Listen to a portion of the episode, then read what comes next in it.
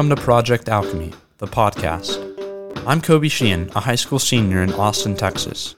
I believe a meaningful life is something that we all seek to find. To discover what this looks like, I've interviewed inspiring adults in my community, asking them to tell their story of what happened in between, meaning their transition from adolescence to adulthood.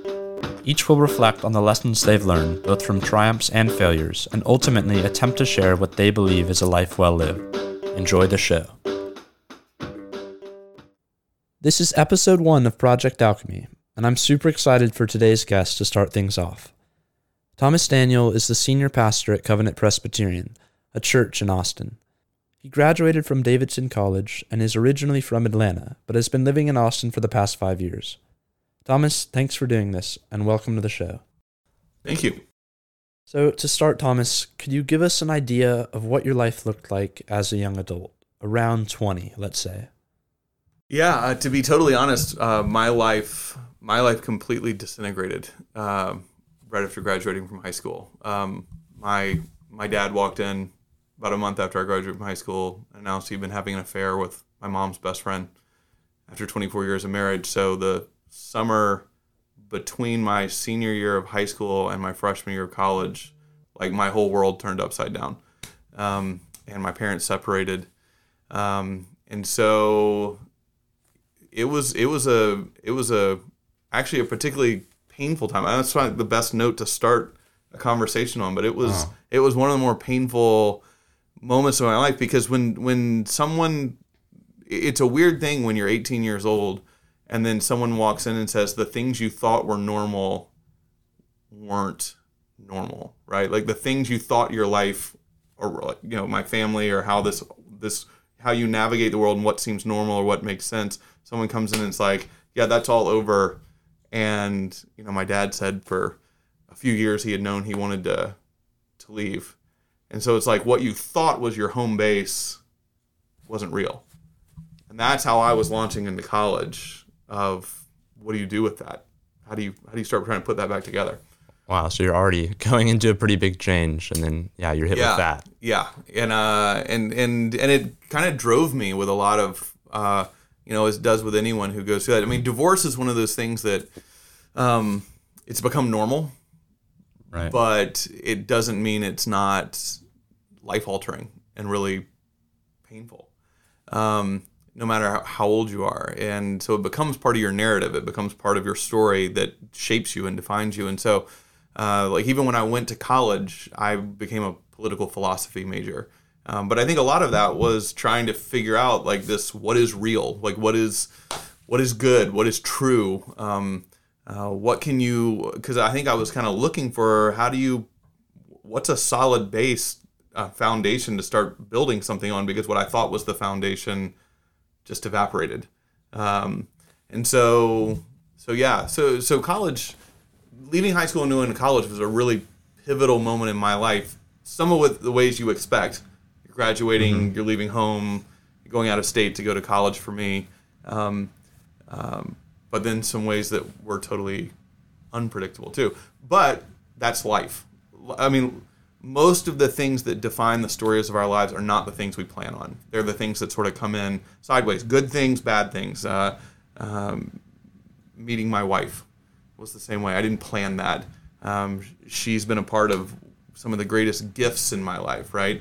Um, so there's things that come in sideways or things that aren't planned for or aren't in your five year plan that are both the, some of the most joyful things that give life so much meaning and they can also be so difficult, right? They come in so yeah, it's, it's life. Yeah, I agree. If you're certain that something's going to happen, I don't think it can bring you that much joy. No, you're exactly um, right. But were you? Was that your mindset at the time? Did you realize that after that huge shock happens? Um, did you think what you just said? No, no, not at all. I mean, I think I think there was a, a kind of thrashing about for me, trying to figure out what was what was real, um, what was good, and it was it was a time of some wandering. I mean, I kind of did uh, college for me was was a roller coaster ride. I remember, I remember, you know, I I kind of joined a fraternity and and kind of took that track and and had some really good friends that I'm still friends with today that came out of that, but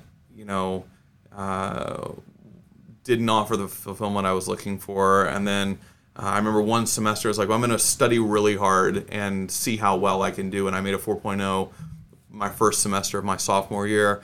And I remember getting the report card and going, well, this is all it is. This feels pretty empty. Um, and and so it was sort of this. I, I dropped out of school for uh, a little while. Um, thankfully, I wound up having enough AP credits from high school that I still graduated on time with my class. But I, I dropped out of school for a semester. Well, it was, it was a summer and a semester. Um, just sort of turned my back on all of it. And um, so college, it, it, it, was a it was a phase in life looking back on that. It's important for me to remember because you know, as I said, life throws things throws curveballs your way all the time, and I think you learn. And as a person of faith, what I believe is that you learn to look for um, the fingerprints of God in the middle of that. That sort of um, reestablish order, but also it's part of what we all need. I mean, a rebirth, uh, a redirection that happens in life, and um, sometimes the painful things are the things that are really um, the most defining things. They reshape you in, in new and in creative ways. Um, we never go looking for them. No one wants pain, but pain is is ultimately and hard times are actually the things that most mold and shape the people we are and the lives we live and, and the people we become. So I try to hold on that today, but man, at the time, no, I was just, I just, and I think I knew it at the time, I just felt lost. Yeah, yeah. It seems like when you're going through it, you never are able to to realize that this is ultimately going to be beneficial, right? Or or meant to happen, right? Um, and and lead to growth, which I think we all need. Right. That's right. Um, okay, so what about from there? Graduating from college, did you have an idea of what you were looking for? no, no. My my dad was thrilled when I um, when I announced I was going to be a philosophy major because he was he said, "Well, that's that's great. We're paying forty thousand dollars a year for you to degree get a degree that you can't do anything practical with." Um, he said, "So you can you can teach or you could teach um, are the two options in front of you," and um, uh, and so when I graduated from college, I didn't know what I wanted to do, and so I uh, went and again talking about this idea of these things that come in sideways that aren't part of your plan. Um, I applied at the last minute for a teaching program in Japan run by the Japanese government called the JET program.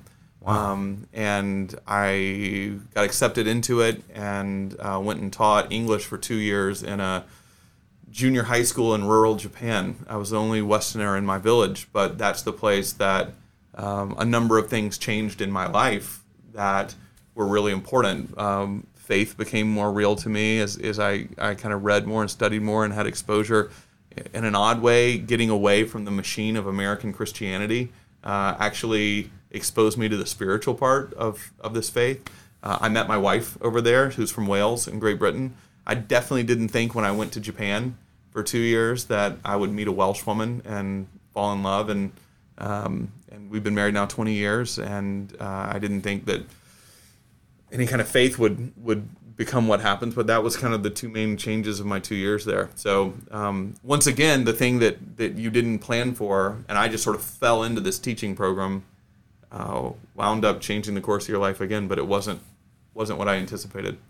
I went over there to, to, to study more about philosophy and basically Buddhism and to delay having to make any decisions of what I wanted to do with my life. But wow, so you almost straight out of college. Yeah, um, I left like a month after graduating from college. Wow. Um, got on a plane and flew to Tokyo. And I'm assuming you didn't speak the language. No, right? that was part of the adventure. Uh, and um, and it was it was kind of an interesting thing because the uh, what you're there to do is is as much as teach the students as to work with the teachers in the program because uh, Japan, which is such an amazing place and such an amazing uh, country and culture but they had learned at least English very robotically and in their terms of they knew all these grammar rules that you and I have never heard of. They'd memorized them, but conversational English was hard. So as much as what you were do uh, you were to do when you're there was to work with like the English teachers in the English departments on conversational English. Um, so we would work on lesson plans together, and that was as important as the lesson because they would learn kind of how how you know in a native English speaker how you how you speak and the phrases you use. And uh, but it was hilarious because you know in my town, Um, and I thought that was a great idea when they explained it to me. I'm like, that sounds awesome. That'll be great. But it never occurred to me like I don't know how to go buy groceries there, or I don't know how to withdraw money from the bank. And so I became an expert at the game of charades because I would walk into the bank and literally have to mime, "Can I have money from you from my account?" And you know, it was it was just a comedy errors. Getting a haircut was crazy because you know um, I couldn't explain to them what I wanted, and they had never seen hair like mine in this village. I was the first Western in hundred years to live there. so you had to draw them out a hair. Oh my hairstyle. gosh, yeah. There was this one lady. Uh, she was a little. She was a rice farmer. So I was right on the coast of Japan. So it was farming and fishing. It was rice farming and and fishing. Uh, it was a very kind of blue collar, uh, wonderful, wonderful little community. And this one lady, the first day I was walking to school because I didn't have a car uh, when I first arrived. Uh, she was she had a hoe and was working in the rice fields and like stopped when she saw me because it was like seeing Godzilla or something. Like they just she'd never seen uh, someone who was Caucasian before, like never in They're her that life. foreign to them. Right. Yeah. And so I was walking by and she just like stopped and she stared at me probably for like five minutes from when I came into her view until I exited. She didn't do any work. She just stared at me.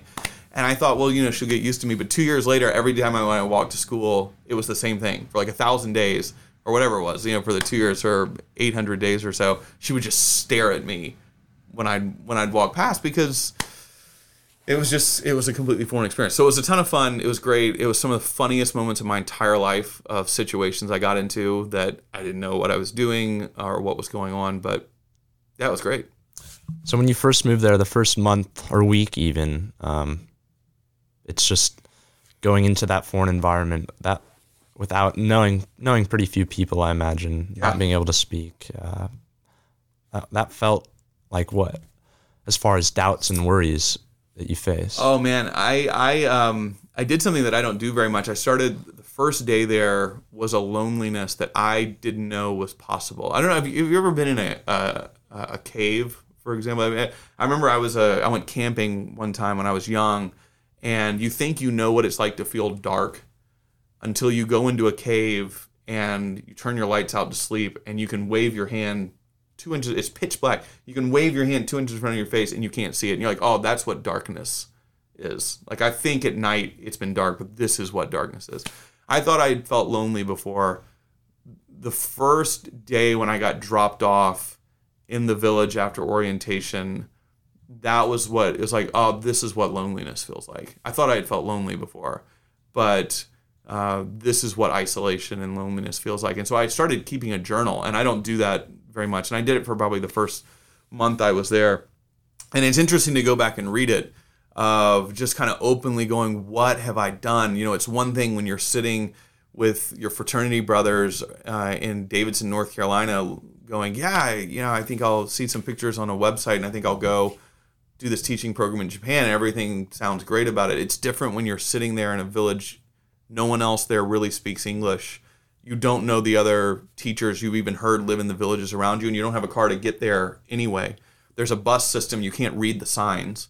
So you have no idea how you're going to connect with people. And to date me this is the age before cell phones. So there was no like texting or anything. You're just you're just alone yeah, there. isolated. And did that deter you at all? Did, was oh yeah, I thought where you- about yeah, I thought about leaving because um because it's just like I you know I don't know I don't know what to do in this. But the good news the good news is um um there's an important part uh, of like just re- getting a baseline in life where even after my parents split up when I was in college there was this sort of like you were able to sort of keep yourself entertained.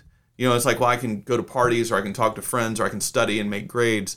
The good news about Japan was is it let me kind of get to a point of going, okay, uh, it gave me more clarity on like I, I've I've my life's been rearranged in a number of different ways, and and I don't really know who I am or what I'm about. And I think that was the moment of of people in recovery programs talk about a moment of clarity. And it was a moment of clarity when you go back and read those journals of like, I don't know who I am. I've been told because I kind of came from a family where it's like you will go to college, it will be a successful college, you know. So how competitive can you get in? And you got to do well in the SATs, and you got to da da da da da. And there was this assumed path of what success was that I had never really questioned before, and that was the first time where it's like okay, what do I think is important? Because all of the people here have never heard of Davidson College and don't care that it's one of the top 10 liberal arts schools in the country. They don't they don't know, they don't care. Even the other teachers like my wife who I met, she had never heard of those things. And so all of your metrics for success are kind of removed. And then you have to sit there and go, okay, so what what do I actually find meaningful? What do I actually think is important?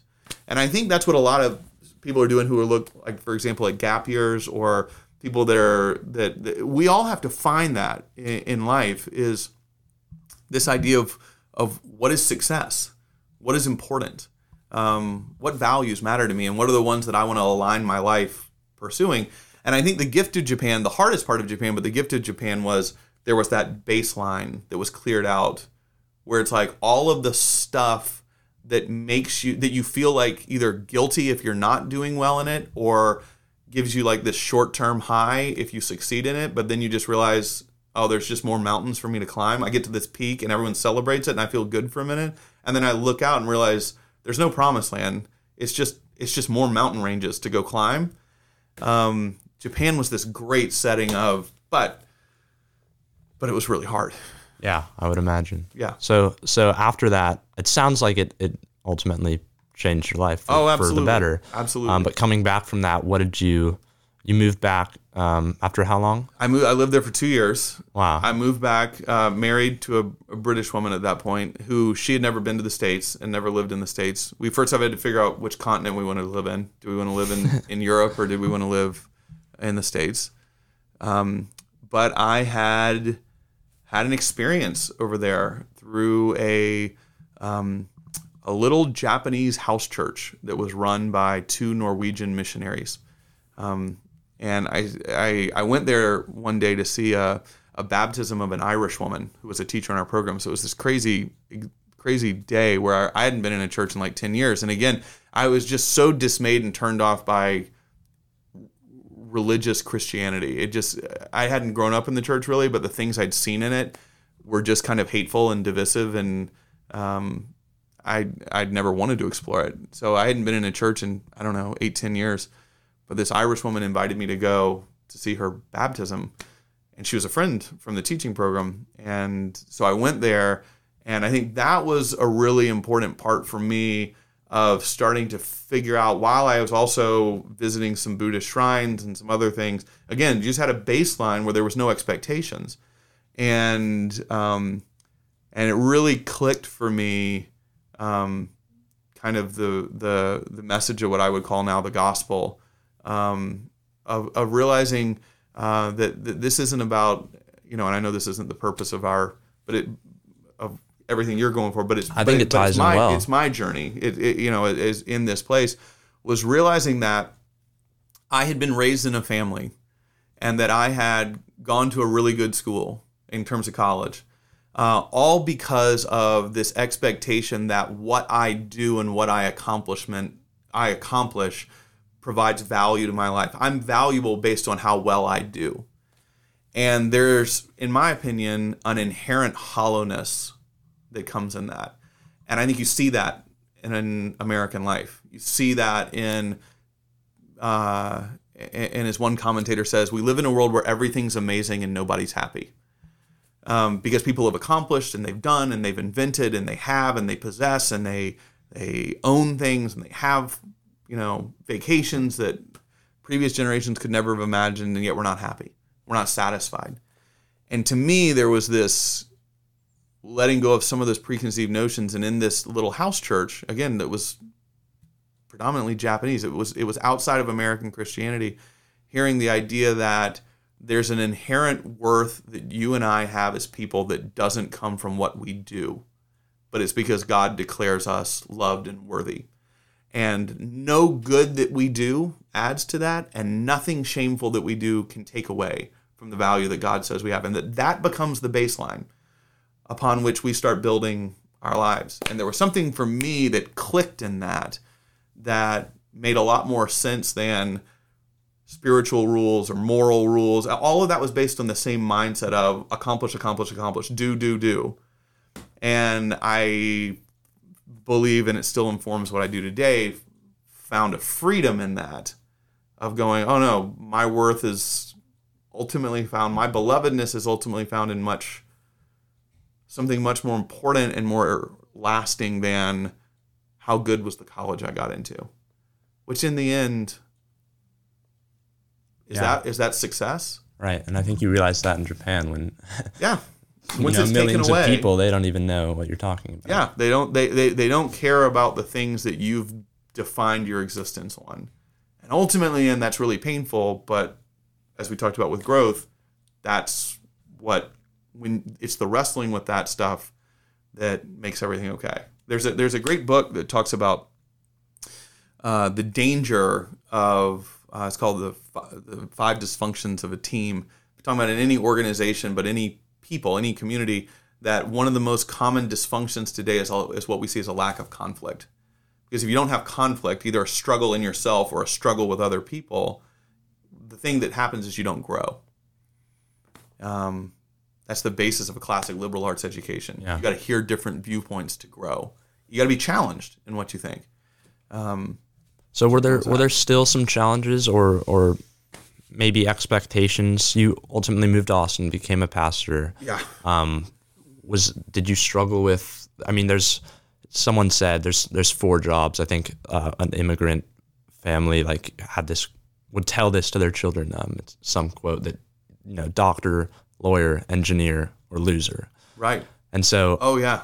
was that uh, uh did you still um, struggle with maybe your family I, uh, I still do struggle with it at some level, right? Like it, it's, um, yeah. I mean, I remember, I remember um, uh, coming back, and uh, my grandmother asked me at what point would I get a real job, because, Wow. because being a pastor wasn't a real job. Um, I, I've had family members uh, who have said things like, uh, "You could you could have accomplished so much with the things you could have done with your life," because the church is just this irrelevant in my family. This just completely irrelevant institution, um, uh, and seen in a pretty negative light. And, and, but it's also hard when you. But I don't think it's just my job. I think I think we all have this. It's it's um, you know when you catch up with friends from high school or college and you hear what they're doing, and there's this piece of you that thinks, oh well, that's really cool. And sometimes it's the people who found the most countercultural things that the people who have who've done all the right steps you know all of a sudden start idolizing the person that bucked the system all the time. So everybody feels this insecurity because when again when our worth comes on what we do then at some level everyone's a comp- part of the competition right? So it robs you of true community. But the other part is um,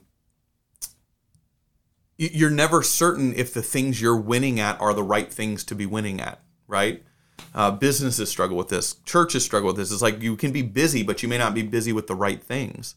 Um, and so I think there's like, ult- you know, I, I don't, I think, I think everybody struggles with this as you get older.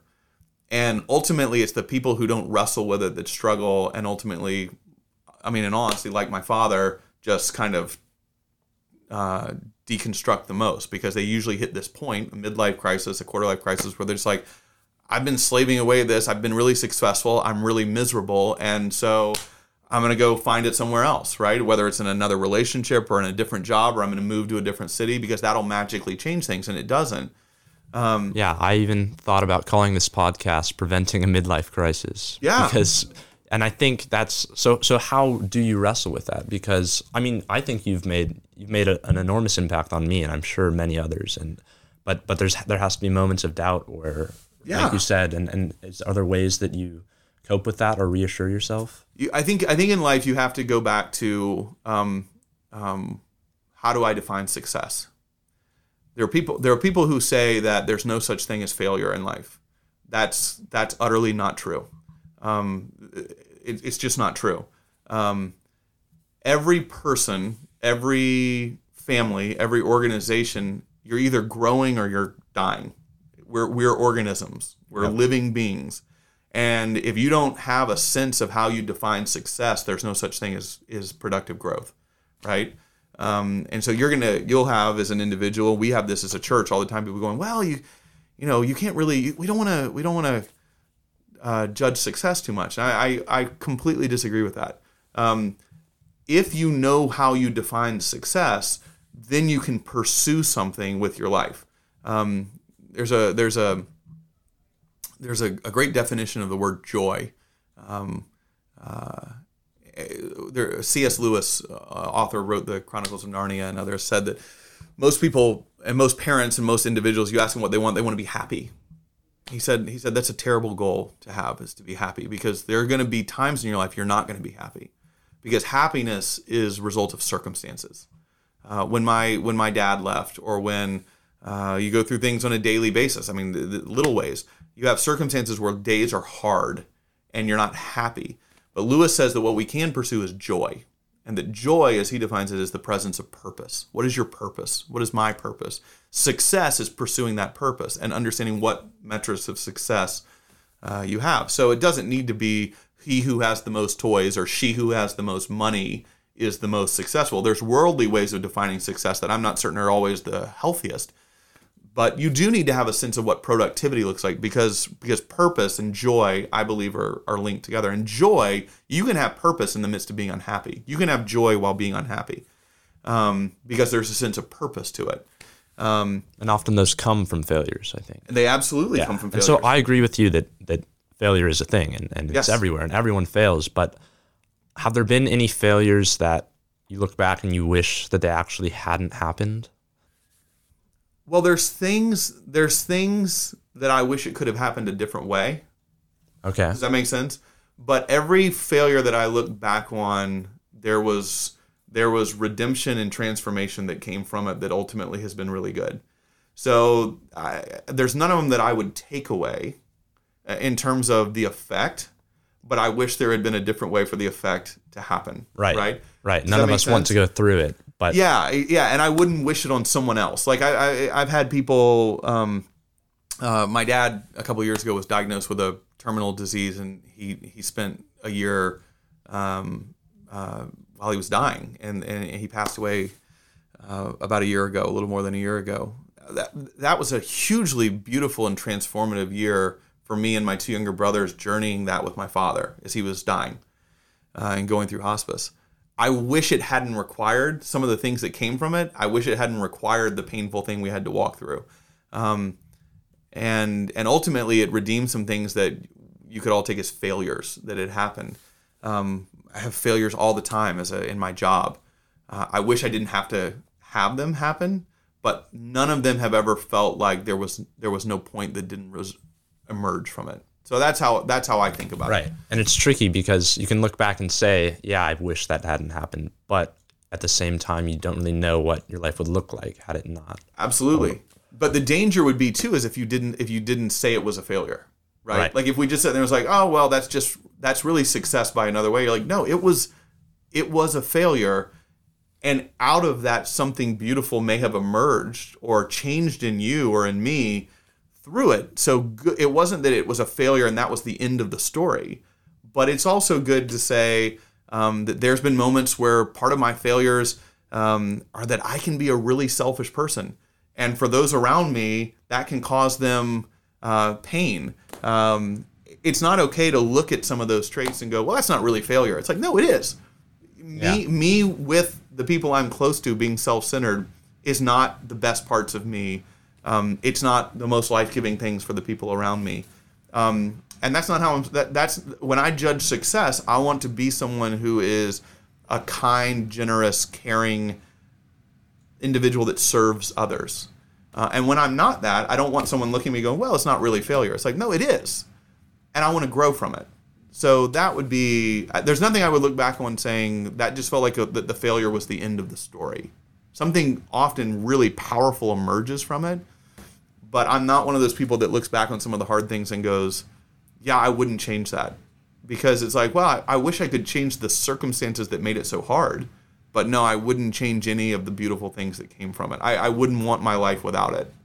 I just wish I wish there was a different way of getting there. Right, right. And but yeah, I haven't found one yet. And I think we all wish. Um, yeah. But but part of it is also coming to terms with it and accepting mm-hmm. that you're not going to change it. Um, mm-hmm. That's and, exactly right. And moving on. Um, and but I think I think you gave a pretty good definition of success there, um, mm. at least for you. So so it sounds like Um, fulfillment, I think, is a good word of, of what we're looking for. Yeah. Um, and can you look back and think of any moments or events that brought you fulfillment and and how you kn- knew that? Yeah, I, I think I think I think that at our core we are relational beings. And I think that often again in our default culture the way we look for fulfillment or purpose comes through the accomplishment of activities. And sometimes that's the case. I mean, I've certainly had um, things that you work for, um, even here at Covenant, that when you accomplishment, there's a accomplish it. There's a great sense of satisfaction uh, uh, that comes from that.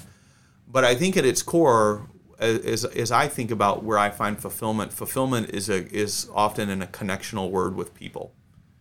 Um, I find great moments of fulfillment when uh, we take the time to gather with just really good friends and hang out with no agenda.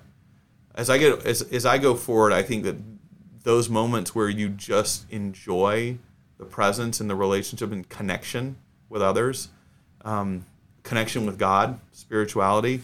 Um, you know, there's there's ways that uh, I pray and connect to God that I've had to learn because I my my prayer life doesn't look like what I thought a pastor's prayer life was supposed to look. I can't go in a room and be quiet and just pray for 20 minutes. But I've found ways through walking and through kind of being active that I really do connect. And those are moments of great fulfillment because of connection, not because of accomplishment. Um, there's moments when my wife and I go on a date and we kind of can turn everything else off in the busyness and just be together. And those are the moments that feel very fulfilling. But I think fulfillment comes more out of connection with God, connection with others, um, and and more and more that's the success you want. You know, the the interesting thing is uh, there's been some studies that have been done recently. Um, uh, I mean, there's there's numerous of them, but that look at our world today and the, and and talk about different things happening at the same time uh, around this idea of fulfillment. Uh, we we are we are more urbanized than any point in human history. And there's not many times you can say that. Like of any point in human history, we are more urbanized. There are more people living in cities. We're also lonelier than we've been as a people uh, since studies have been taking place. So for generations back, we're seeing more people on a daily basis, and yet we don't feel known. And our happiness and contentment and fulfillment is going down at the same time because because ultimately uh, being a human doer is not where fulfillment is found. Um, that's one of the great myths in our culture, right? I'll find fulfillment when I accomplish enough.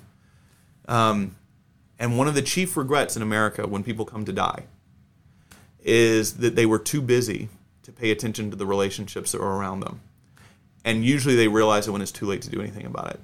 And there is a misery that goes in, a feeling unfulfilled at the end, no matter how much your resume shows. And that's what I believe fulfillment comes from. It's it's not big, huge moments of accomplishment, as nice as those are, and I've had those. But the, the beautiful moments of real fulfillment are in moments of quiet connection with your creator, spiritually, with the people that you love that are around you. And the, and and that probably to me in my life from when I think about where I was in high school to where I am today has probably been the single biggest shift in my life. Is my assumption that life was about the doing and the accomplishment. And ultimately coming to a place where what I believe fulfillment and joy are, per, are primarily about is about connection and relationship and meaning. And that doesn't mean we don't do things or accomplish things. I work hard because I believe in what I do. But if it's done at the sacrifice of relationships, then I'm not succeeding. Wow. Okay. It's, it sounds like you have a pretty good grasp on, or what brings you fulfillment at least. Um, but I think for those listening, um, I mean, you taking long walks alone or going on a date with your wife, um, there's not exactly just a guidebook that you can hand someone. Mm. So, do you have an idea of when you do those things and when you achieve fulfillment? What is that? That that feels like what to it you? It feels like the presence of peace. Okay. So it feels like it, it, my my default for most of my life, and, and again, I wrestle with this still today, is worth is found by what I've accomplished and what degrees hang on my wall.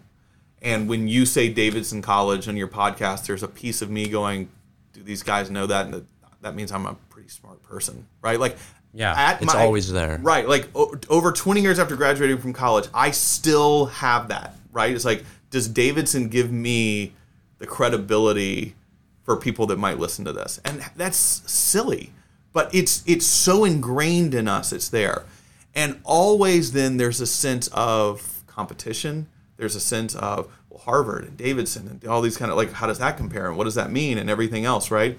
And and what that does is it isolates us.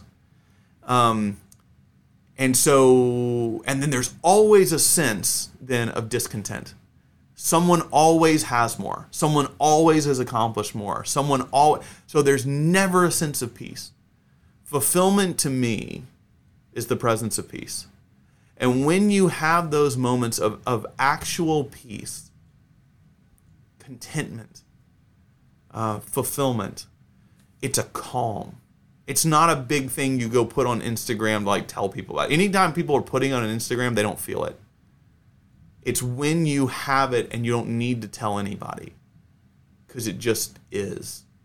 And the moment you realize it, it starts, it's like water, it starts slipping between your fingers. But those are the beautiful moments. Wow, that's well put. Yeah, I have definitely struggled with that as well. So, I mean, when people hear that I'm going to Harvard next year, the reactions differ. But, oh, yeah. Always there's a sense of that means something about me. Yes. And so it may it does mean if you like it may mean that I have good grades and test scores, but mm-hmm.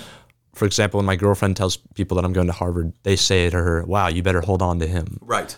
Which I I mean, they may have good intentions, but I don't think they realize how sad that is because exactly me going right. to Harvard doesn't make me a good person. It no. doesn't mean that I'm kind and caring. And it doesn't I, make you valuable. The right. idea of being there, you better hold on to him because he's accomplished something that gives him value.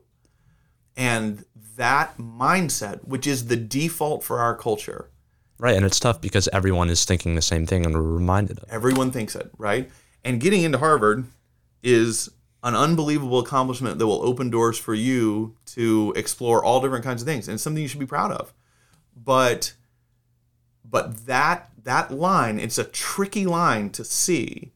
Um, and so it means like what what do you need in good friends? right? Like you will need some people in your life. We all need this. Everybody needs it.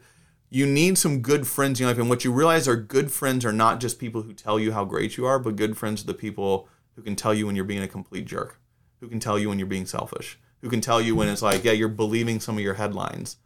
And and they love you and it's it's it's it's what the scripture is talking about, speaking the truth in love. It's a loving thing, it's not a destructive thing, but it's people who love you enough to go, this is not the best version of you because what it becomes is it's look how value I, valuable I am and we become incredibly self-centered. Again, if fulfillment is indeed if we're relational beings, the more self-centered and full of ourselves we become, the less connection there is. That actually leads to more isolation. So you have so much and you have voices telling you you're valuable, but you don't actually feel valuable. Right? I'm not saying you, I'm saying in our culture. Yeah that's where it's like again what's the metrics of success peace if fulfillment if connection is where that comes from then we have to constantly be changing our default setting from being an accomplisher to one who seeks out what genuine life and meaning is about. Yeah and i think we all have that within us. And yeah, i think i think we're all we all have what we what we need right now. And, right. and we are who we need to be. But at the same time, we do need to continue growing, mm-hmm. right? And and accomplishing things gives us that sense of purpose. Mm-hmm. So, how do you go about managing that balance? Well, because for me, uh, I don't know if I manage it well, but the way I think about it is the other part of accomplishment is um, is is I think it's really important to understand how the, what we're accomplishing is a part of a story that's bigger than ourselves. We as human beings come alive when we're when we're not the center of everything, when actually we're a part of something bigger. So if you take like, uh, you know, you, you've lived here for a while, I've lived here for a while, you realize that that football in Texas is a pretty big deal. Oh yeah. Um, and part of you wonders like why. Like it, I, I I grew up in Atlanta. I remember when the Atlanta Braves won the World Series in 1995. It's the only time that that happened. And I remember watching all the games and you just like freaked out afterwards. And we went to this party and it was like great. And everyone's like celebrating in the city and in the streets. It was amazing. And then you wake up the next day and you realize your life's exactly the same. It didn't change anything about me. My life was completely the same. The good was still there, the hard starts was still there. And yet we we lose ourselves and are these are these things that because it makes us feel a connection. So football here and like how the Longhorns doing, people whose identity is so wrapped up in this. It's like it's not going to change your life, but it shows us that there's something that's like I find meaning in being a part of something bigger than me. So I attach it to all these different kind of things that when you pull back, it's like if UT wins the national championship next year, people will be excited in the moment. It's not going to change any of their lives. Do you know what I mean by that? Like yeah. their lives will not be any better or any better or any worse off based on that. Um, Right, and I think that's what you're talking about with happiness and joy. Right. Because them winning probably, you know, gives you some happiness. Yeah, it gives moment. you a, a, moment of happiness. And it's great. I mean, again, I'm a huge sports fan, so I like my teams to do well, but in the end, it doesn't change my life. Um, but it shows us wanting to connect to something bigger than ourselves. And part of what I love about my job, and, and I would love this for you and, and for anybody else, is to realize that um, – how is what you accomplishing part of a bigger story that matters? Or is it just making a better bottom line for a company someday? Right? Yeah. And and there's fulfillment in that. And I love getting to accomplish something because I actually think that what we do here matters. I think it's important. I think it's significant work that we do. And so I want to give myself fully to that and do the best that I can do because it feels like that the work is significant, not just busy to show that we can do something. Um, and so that that would be, um, and I think, and, and this gets into how we're created. Like I think you and I think me, I think we're all created in certain ways. You you've probably already gotten some, but you're to get them like graduation cards coming up, right? And they're to say things to you like, you know, Kobe, you can you can do anything you set your mind to. Well, that's not true. That's a complete lie. Um, there's going to be tons of stuff you can't do. You're not wired for it. You don't find it interesting. Uh, you don't want to spend your time on it. You're not good at it, right? Um, I grew up a fan of Georgia Tech. My dad and granddad both went to Georgia Tech in Atlanta. I just assumed until I was about 14 I would go to college there because that's just where you went.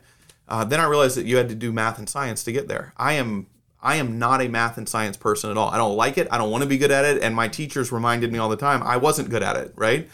And so the the question is not can you do anything because the answer to that is no. All those cards are nonsense. And the sentiments behind them are good, but it's nonsense the, the, the thing that's really interesting is when you realize you were wired and created a certain way. And when you start, fulfillment starts becoming, and becoming part of a bigger story starts becoming, how are you wired? What's the unique things about you that you love and want to pursue? Because it's like, this fulfills something in me that 99% of my classmates might find totally ridiculous, but something comes alive in me as I pursue this, as I walk down this path. Uh, I, I have tons of people who are like, why would you want to be a pastor? And I get it on purpose. Like, you speak all the time. People criticize what you do or what you say or how you should do it differently or anything else. And then you stand up every week and do it again. Like, it, you, you have critics and everything else, as most people do in life. There's something about it that I love. And I get why most people don't want to do it. Yeah, but for you it works. But for me it, it, works. It fits me into something bigger than myself. It wires me in how I'm made. And that's the accomplishment part for me. Are you part of something bigger and do you believe in that bigger thing? Or is the bigger thing in the end only a really beautiful, well positioned, well put together way of just accomplish more to feel important? And ultimately, that is a path towards a really miserable existence. Yeah. So you, it sounds like you have found this some some form of stability and and fulfillment um, and content. And I think most of these um, podcast interviews are going to be the same. But do you have any advice that you would give to someone who's still in that that transitional part or or unstable, um, unsure part of their life? Yeah, things I, just it seems like things aren't getting better. Number one is uh, what I believe and what I have found in my life is that as we walk through difficult seasons that shape us, as you and I have talked about, that the hardest things are not going to be the final things in life. That's really important to remember and hold on to. The hardest things we go through are not going to be the last things. Uh, and therefore something new emerges as we've been talking about that that that as i look back at where i was i wish i could have claimed that more uh, and and and found some peace in that um, i think the other thing i wish i had done more of earlier on and just had confidence in it is exploring different things is is leaning towards my uniqueness and going, uh, yeah, this is just how I am versus feeling like, well, I'm good at this and I'm not good at this. So I'm just going to try to do the things I'm good at to then have resumes and everything else that, that posture myself in a way that make me look like the me I want people to see. And just going, yeah, it's weird. This is sort of where I am. And this is sort of what I find interesting. Um, um, yeah. And one of my favorite quotes is, I think basically said this, but everything will be all right in the end. And if it's not all right, it's not the end. Yeah, yeah, exactly. Uh, that's yeah, it's a great quote. And so, believing that, holding on to that, and therefore continuing to kind of forge ahead is important. But also just kind of leaning towards the uniqueness of you. You lean towards the uniqueness of, of, of whoever hears us and go, yeah, it that might seem that might seem strange, but am I not supposed to lean towards it because it's you know ultimately not a good thing, or is it just gonna seem strange or different to other people. And for me, it's that path of creativity and originality that is moving towards those things. And even if I don't understand them in the moment, kind of going, well, I'm going to move towards it. And that usually, if, if you have the courage to do it, when I have the courage to do it, which isn't always, um, I usually don't regret it. Yeah. And it's hard. It's hard to, to yeah. always believe that. Um, yeah. How do you define courage? I always want to combine courage with wisdom for me because there's a fine line between being courage, courageous and being foolish. And uh, some people can couch foolishness and courage, and you, you, can you can be courageously foolish, but I don't think that's very good. Um, so I always want to start with when I think about courage, which I think about a lot. We talk about uh, here at Covenant, we talk about encouraging one another as in our vision statement to stand in courage. So I think it's a great word. Um, but you always want to have wisdom that goes first. What are the right things to be courageous about? Um, and so I always want to start with wisdom. What are what are the what are the things that are good? What are the things that are right? To have the wisdom to see those things.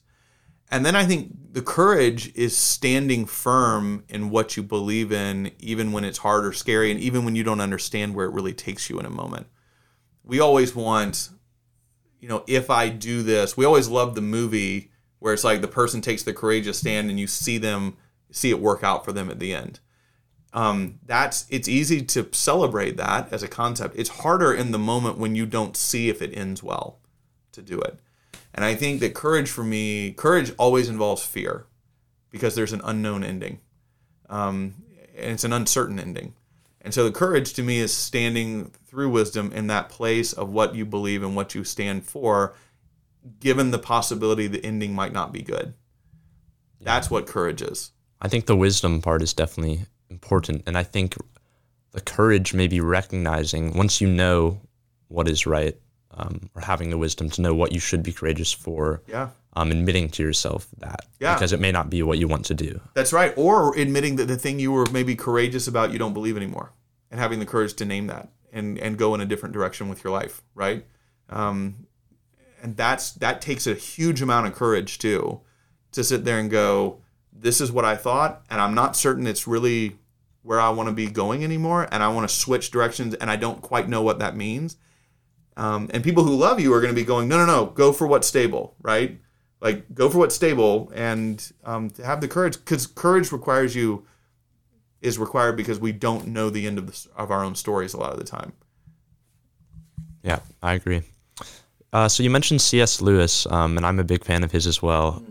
But either some of his books or others, have there been a few or just one that have drastically impacted you and changed your life?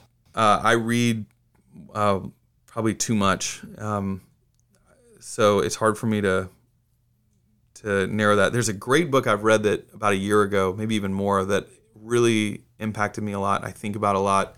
Uh, um, by I think his name is Paul Kalanithi, and it's called "When Breath Becomes Air."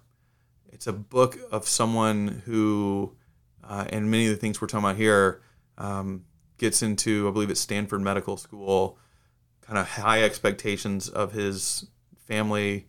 His parents, his dad was a doctor, his older brother is a doctor, and he's married. But while he's got this great veneer, his marriage is falling apart. His wife he met in medical school, and then he's diagnosed with terminal cancer. This is a true story. It's his it's his autobiography, and it's the story of him reconciling some things in his life and some relationships, and realizing where value comes um, as he who had everything is sort of coming to a close in, in his I believe his twenties or thirties um, when he passed away. It's a it's a really powerful powerful book that I don't know. I, this is probably a terrible thing to admit. There's not many books that I read and six months later I'm thinking about still. Um, Yeah. even if I like them, it's it's rare. It, it, it, I, and I'm aware of this as a pastor. I'm aware that most of the time, three weeks after I preach a sermon, very few people can remember any of the details about it. And that's not actually the point. The point is like, what did they connect with in it? And where did it take them? And so it's not a, the point of can they give me the information back? It's did they start living and applying it? So it's not. But that book, when breath becomes air, which I probably read, I don't know, 18 months ago, maybe two years ago, I think about all the time. But it gets at a lot of these values that we're talking about here. Who are we at our core? What makes life important? Um, and it wasn't that the accomplishments he was doing were meaningless, but he started finding a much bigger story he was a part of. Um, it's a really beautiful book. Wow. All right. I'm definitely going to check it out. Yeah. So I think we're almost out of time, but to wrap it up, if there are three things you could say to your 20 year old self, and for those listening, what would they be?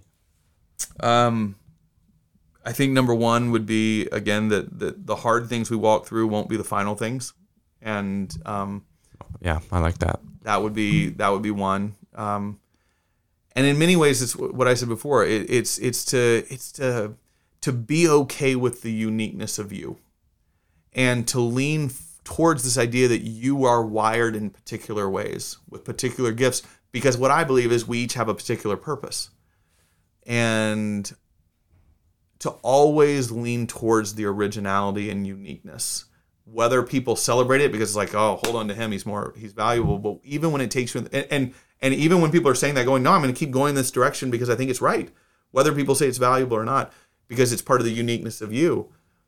But sometimes that uniqueness will take you in ways where those voices will disappear very quickly. And to just not worry about those voices of what people say is important where value is found. Because we live in a culture of pundits and critics. Everyone is a critic. Um, but to just lean towards the originality of how you're wired and made, how every person is wired and made, and realize that that originality is going to be the spark of what's really good about life. But Yeah. it takes an amazing amount of courage to hear that. We all like love those slogans. We put those quotes on walls and stuff. about, yeah, you know, accepting yourself. yeah, Yeah. all that. But it's the living it we don't do. Yep. We love the theory and the idea, but it's the courage, maybe, and the conviction to follow it. Right. And it may be a cliche, but I think it's a cliche for a reason. Yeah. I think it's a cliche for a reason, and I think the reason people keep holding on to it is because we, we again we talk about it, but we don't do it. Yep. We love the idea, and we love the stories about someone else doing it, but we don't do it very well ourselves. And so to actually have the courage to move, um, I wish I wish I could go back to my 20 year old self, and but I need to say it to my 44 year old self still today Right. of keep doing that because it's never something we've or I haven't found anyone that's perfected that yet. Yep. All right. Well, thank you so much, Thomas. I enjoyed talking. And for all those listening, look forward to the next episode. Thank you. This has been great.